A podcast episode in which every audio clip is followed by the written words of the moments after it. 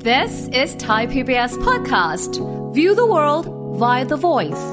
สวัสดีครับ ผมวีรพงศ์ทวีศักดิ์ และนี่คือ สัญญกรรมความสุข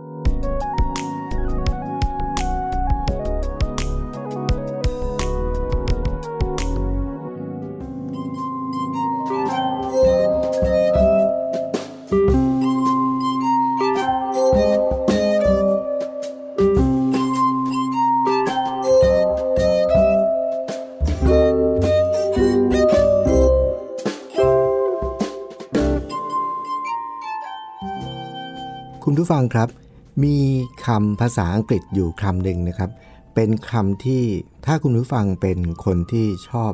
ท่องเที่ยวนะครับ ไปเที่ยวตามต่างจังหวัด หรือในสถานที่ท่องเที่ยวต่างๆ หรือแม้กระทั่งในต่างประเทศเนี่ยคำภาษาอังกฤษคำนี้เนี่ยจะเป็นคำที่ถูกนำไปเขียนเอาไว้อยู่ในสถานที่ต่างๆ ทั่วไปนะครับ ไม่ว่าจะเป็นท่องเที่ยวหรือไม่ก็ตามที แล้วเป็นคำภาษาอังกฤษที่เป็นที่คุ้นเคยของคนทั่วโลกนะครับ คำคำนี้คือคำว่า welcome ครับคุณผู้ฟังคำว่า welcome เนี่ยก็แปลว่า ยินดีต้อนรับอะไรประมาณนั้นใช่ไหมครับ ก็เป็นคำที่จะถูกเขียนอยู่ในสถานที่ท่องเที่ยว หรือในอาคารสถานที่ทั้งในประเทศและต่างประเทศนะครับ เมื่อหลายปีก่อนครับคุณผู้ฟัง มีอยู่ช่วงหนึ่งที่ผมเดินทางไปต่างประเทศ แล้วก็ตอนนั้นเนี่ย ได้ทุนไปเรียนหลักสูตรระยะยาวนะครับในต่างประเทศ ก็ระยะยาวนี่คือกินเวลาแบบหลายเดือน 4-5 เดือนเลยนะครับ ก็เวลาที่เราไปเรียนในสถาบันนี้เนี่ยเราก็จะต้องไปพัก คล้าย ๆ เหมือนที่พักที่อยู่ใกล้ ๆ กับสถาบันที่เราเรียนเนี่ยเป็นคล้าย ๆ เหมือนโรงแรมนะครับ แล้วคนที่มาเรียนเนี่ยก็เป็นคนที่เดินทางมาจากประเทศต่างๆ ทั่วโลกนะครับ มีทั้งมาจากยุโรปมาจาก อเมริกาใต้อเมริกานะครับ ในเอเชียก็แอฟริกามาจากทุกทวีปนะครับ คนเรียนก็มาจากนานาชาติ แล้วเราทุกคนก็จะได้พักในห้องเหมือนกับโรงแรมนะครับ อยู่เหมือนโรงแรม มีบริการเหมือนโรงแรม แล้วก็อาหารทุกมื้อเราก็จะทาน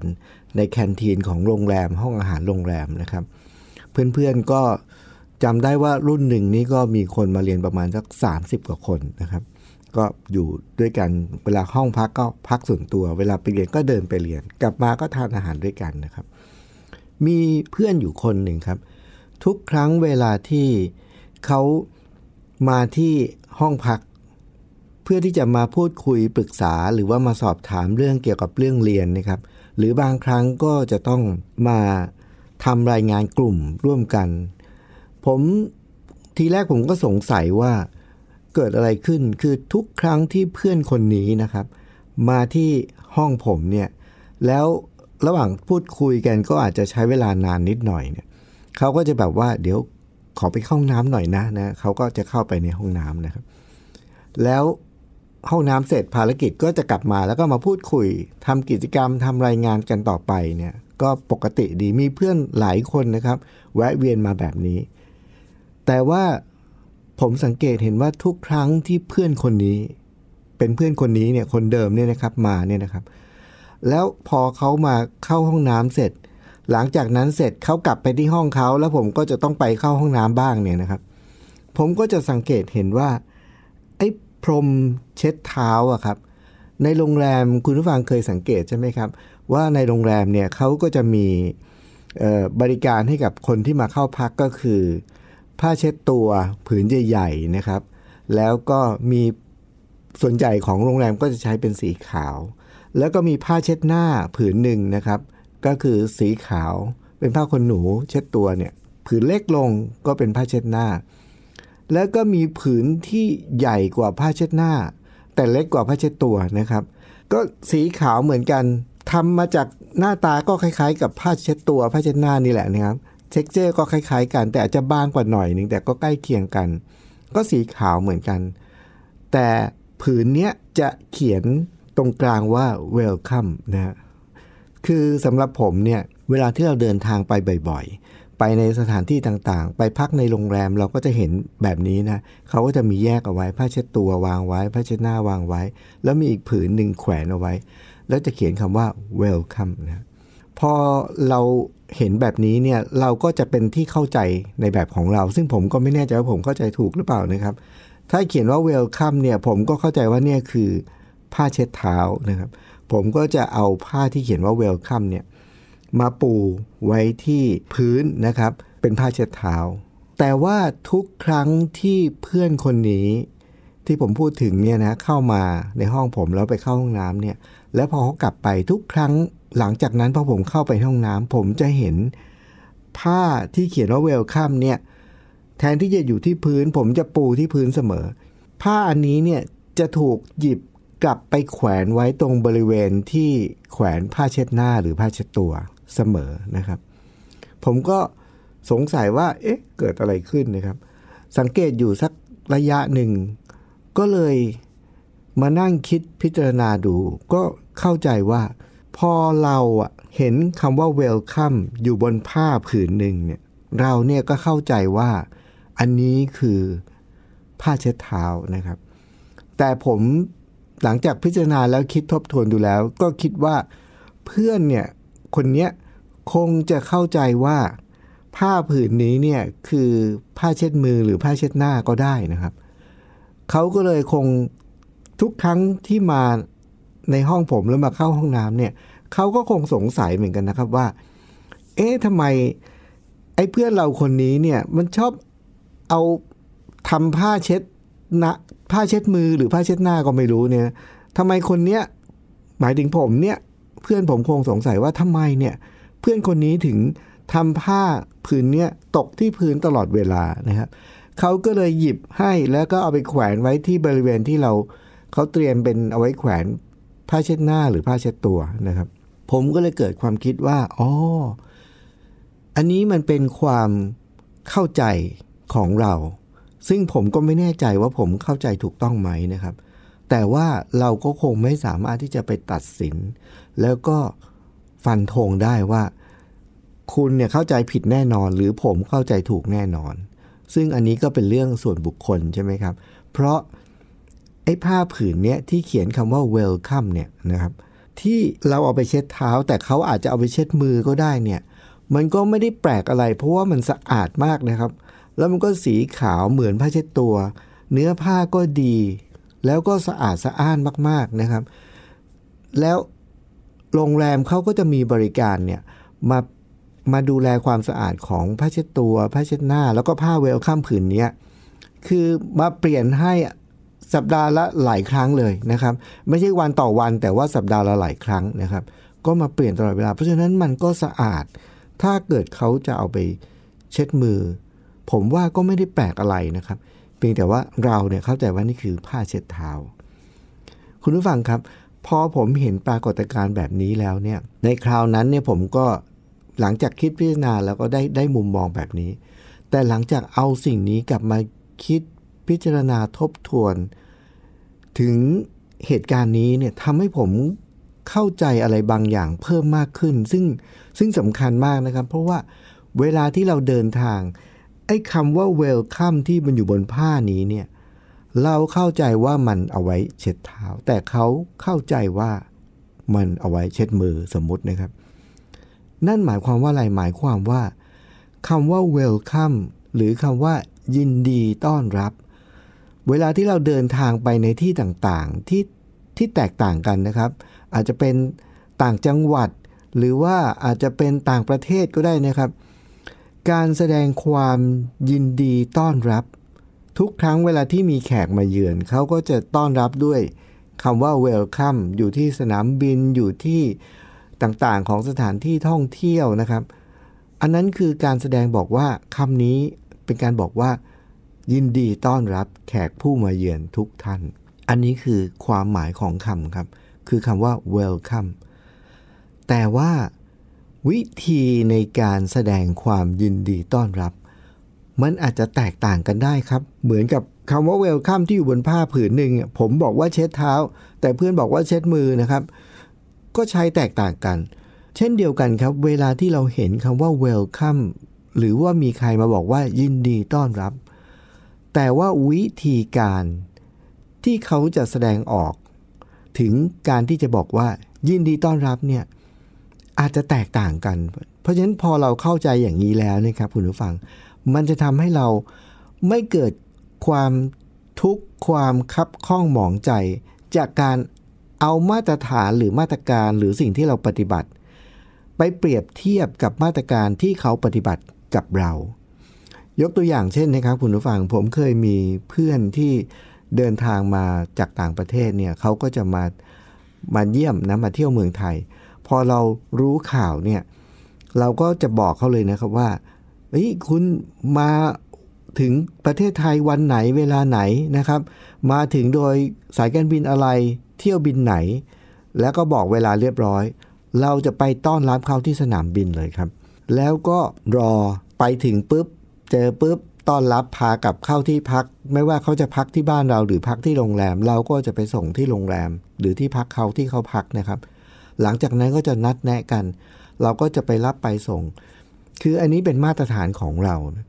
แล้ววันที่เขากลับเนี่ยเราก็จะไปส่งเขาที่สนามบินนะครับ อย่างดูแลอย่างดีเลยนะครับ แต่มีอยู่ครั้งหนึ่งผมก็เดินทางไปแสดงดนตรีที่ประเทศนิวซีแลนด์นะครับ ที่ประเทศนิวซีแลนด์นี้ผมก็เจอเพื่อนหลายคน แล้วก็เจอเพื่อนที่เป็นนักดนตรีชาวญี่ปุ่น ชาวจีน ชาวนิวซีแลนด์นะหลายหลายประเทศก็เป็นการแสดงดนตรีนานาชาติ หลังจากนั้นก็สนิทกับเพื่อนที่เป็นชาวญี่ปุ่นนะเพื่อนเขาก็บอกว่าเขาก็คุยให้ฟังบอกว่าเฮ้ยถ้าเมื่อไหร่ที่คุณมีโอกาสไปญี่ปุ่นเนี่ยบอกนะ แล้วเดี๋ยวเราจะได้มาเจอกันอะไรอย่างเงี้ยแต่ว่าเพื่อนชาวญี่ปุ่นเขาเล่าให้ผมฟังว่า แต่ว่าถ้าเกิดคุณไปประเทศญี่ปุ่นเนี่ย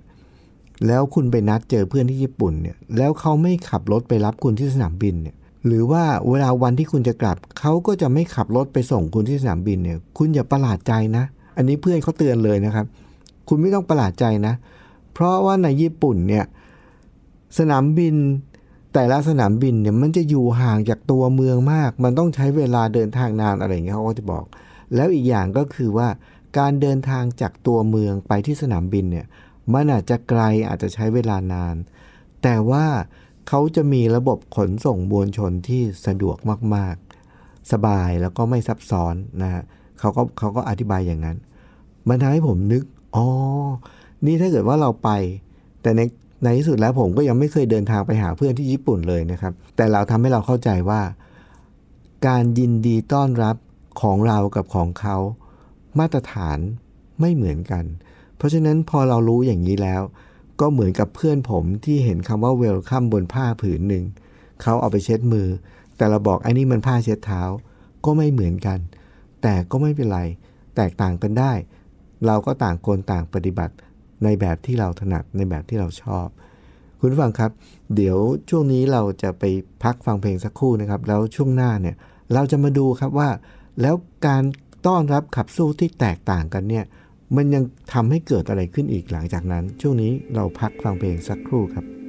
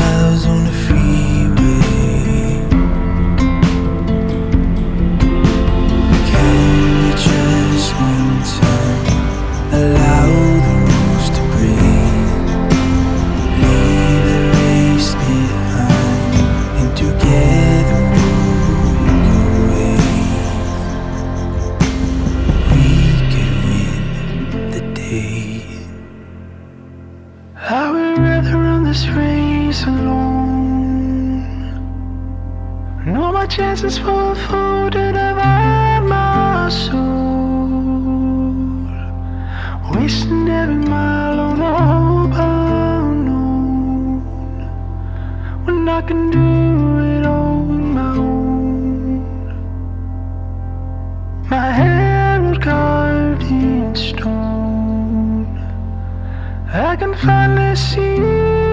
the throne. But for 17 miles I am all alone. ครับคุณผู้ฟัง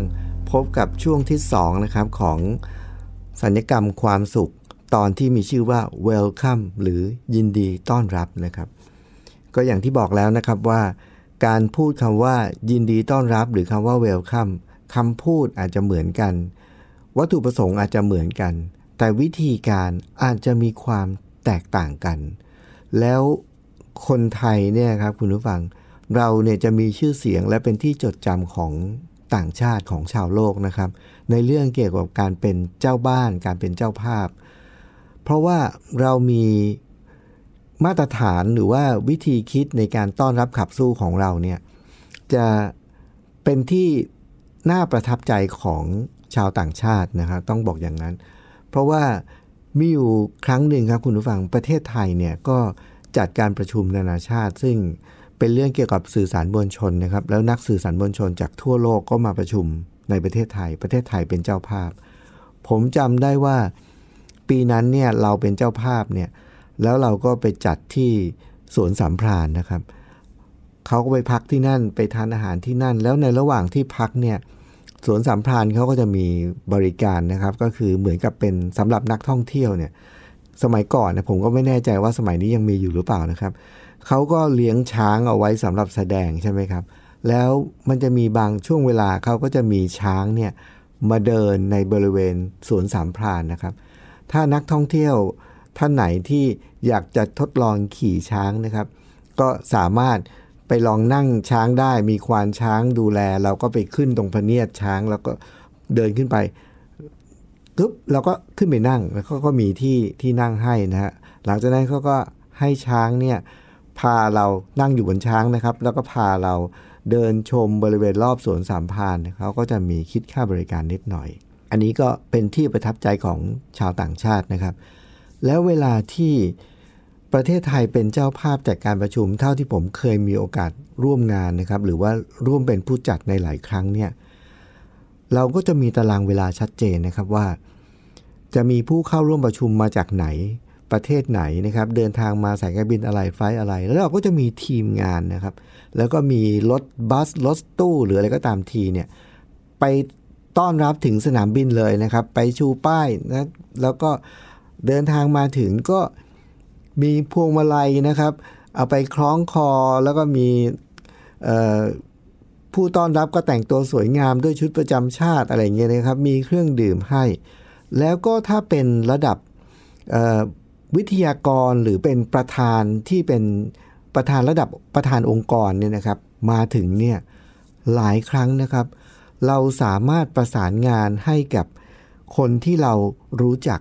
ที่ทำงานอยู่ในสนามบินหรือสายการบินนี่นะครับ ถ้าเป็นแขก VIP ระดับเป็นผู้บริหารเป็นผู้นำองค์กรเนี่ยเราจะสามารถที่จะประสานงานจนกระทั่งผู้จัดงานเนี่ยขึ้นไปต้อนรับได้ถึงบนเครื่องเลยนะครับ อันนี้แบบประเทศไทยนะครับ คือถ้าเป็นแบบ VIP มากๆเนี่ยเราจะมีพอเครื่องบินจอดเนี่ยนะครับ ยังยังไม่ทันลงลงจากเครื่องบินนะครับ เราก็จะมีแผนกต้อนรับ VIP ขึ้นไปถึงบนเครื่องเลยครับ เอาพวงมาลัยไปมอบบนเครื่อง แล้วก็พามาพักที่ห้อง VIP อะไรอย่างเงี้ยนะครับ หลังจากนั้นก็มีห้องรับรองส่วนตัว แล้วก็ไปที่ห้องประชุม เดินทางไปสถานที่ที่ประชุม วันกลับ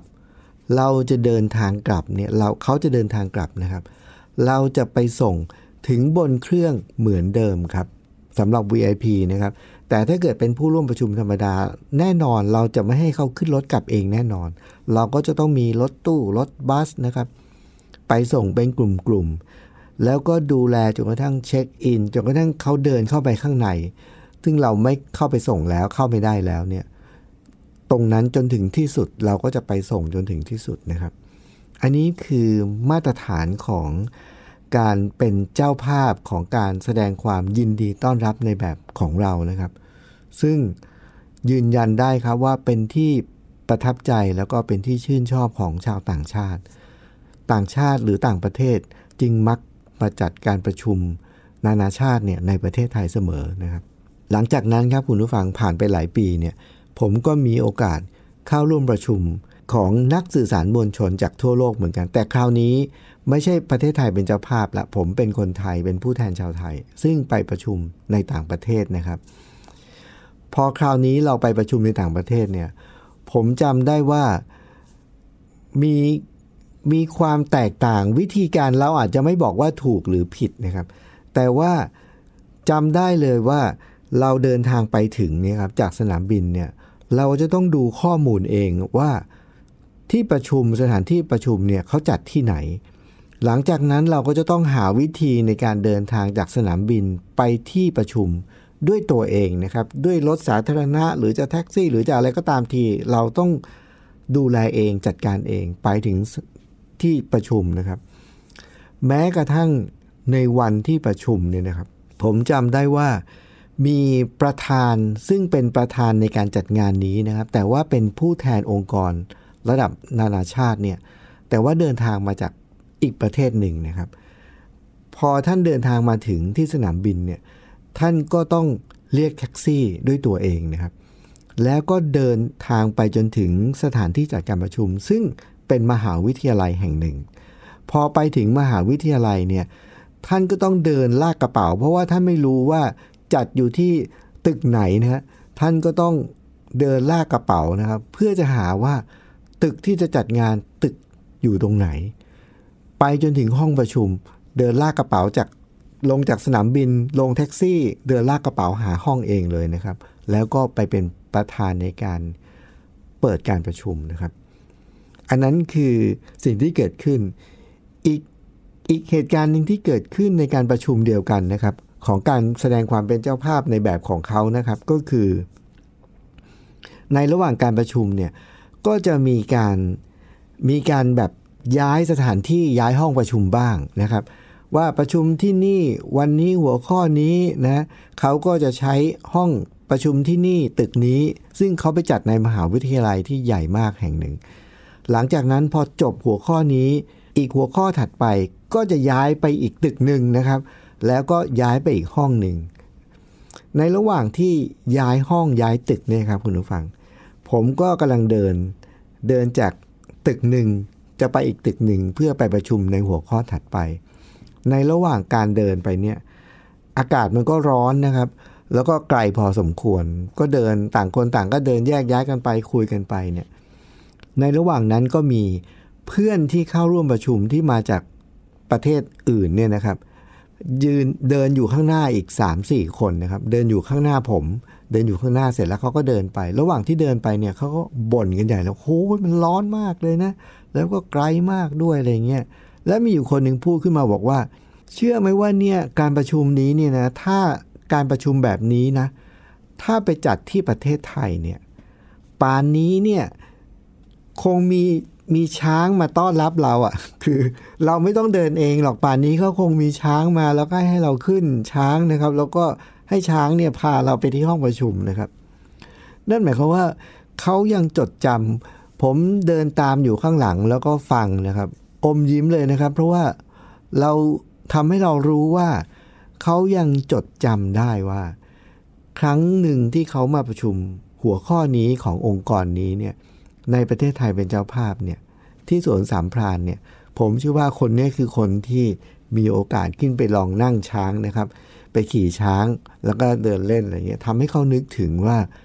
การมาประชุมในเมืองไทย การต้อนรับในแบบของคนไทยเนี่ยมีช้างให้นั่งด้วยนะครับ แล้วเขาก็ยังจดจำได้ พอครั้งถัดมาไปประชุมอีกประเทศหนึ่ง ซึ่งวิธีในการแสดงความยินดีต้อนรับ อาจจะแตกต่างกัน ซึ่งเราคงไม่สามารถที่จะบอกได้ว่า อันไหนถูกอันไหนผิดนะครับ แต่ว่าแต่ละประเทศแต่ละวัฒนธรรมก็จะมีความแตกต่างกัน แล้วก็วิธีปฏิบัติก็จะแตกต่างกัน ซึ่งเราคงไม่ไม่อาจจะไปเปรียบเทียบอะไรได้ แต่ว่าในฐานะที่เป็นคนธรรมดาทั่วไป จริง ๆ เราก็จะมีเกณฑ์วัดประมาณหนึ่งใช่ไหมครับ อย่างที่ผมเล่าให้ฟังว่าเพื่อนชาวต่างชาติ ไปประชุม และพบว่า โหลำบากมากเลยต้องเดินตากแดดไปย้ายห้องประชุมเนี่ยเขาก็จะนึกถึงว่าถ้าเป็นประเทศไทยจะทำแบบไหน ซึ่งเขาก็ชอบแบบเขาชอบแบบนั้นนะครับ ก็แต่ว่าประเทศที่เป็นคนบ่นนั้นนะครับ ซึ่งก็เป็นเพื่อนผมนะครับ ผมก็เคยไปประชุมในประเทศของเขานะครับ แล้วการการต้อนรับในของเขา ถามว่าเหมือนของไทยไหมก็ไม่เหมือนนะครับ เขารู้ว่าเขาชอบแบบไหน แต่เวลาที่เขาต้องจัดประชุมเอง เขาก็จะทำในแบบที่เขาคุ้นเคยกับวัฒนธรรมเขา เขาก็ไม่ได้ต้อนรับในแบบที่เราต้อนรับเหมือนกันนะครับ ซึ่งก็เป็นเรื่องที่ผมเชื่อว่ามันก็เป็นเรื่องของความแตกต่างทางวัฒนธรรมนะครับธรรมเนียมปฏิบัติหรืออะไรก็ตามที แต่คุณผู้ฟังครับ จุดเริ่มต้นของวันนี้มาจากคำว่า welcome welcome ซึ่งแปลว่า ยินดีต้อนรับ แต่ถ้าเราตระหนักแล้วเรารู้นะครับว่า การแสดงความยินดีต้อนรับของแต่ละชาติแต่ละภาษาแต่ละจังหวัด เขาอาจจะมีการแสดงความยินดีต้อนรับในแบบที่แตกต่างกัน ถ้าเรารู้อย่างนี้แล้วเนี่ยเราก็จะได้ยอมรับสิ่งที่เกิดขึ้นได้ โดยที่เราก็ไม่ขุ่นมัว หรือว่าไม่ต้องมีความทุกข์ใจนะครับ ก็ยอมรับแล้วก็ยินดีกับสิ่งที่เขา เตรียมมาต้อนรับเรา รายการสัญญกรรมความสุข รายการที่จะมุ่งเน้นที่จะให้คุณผู้ฟัง มีชีวิตที่มีความสุขมากขึ้น มีความทุกข์น้อยลง จากการเปลี่ยนแปลงทัศนคติ และความคิดของเราเองนะครับ วันนี้ผมวิรพงศ์ทวิศักดิ์ต้องลาไปก่อนครับ สวัสดีครับ ติดตามรายการทางเว็บไซต์และแอปพลิเคชันของไทย PBS Podcast Spotify SoundCloud Google Podcast Apple Podcast และ YouTube Channel Thai PBS Podcast Thai PBS podcast. View the world via the voice.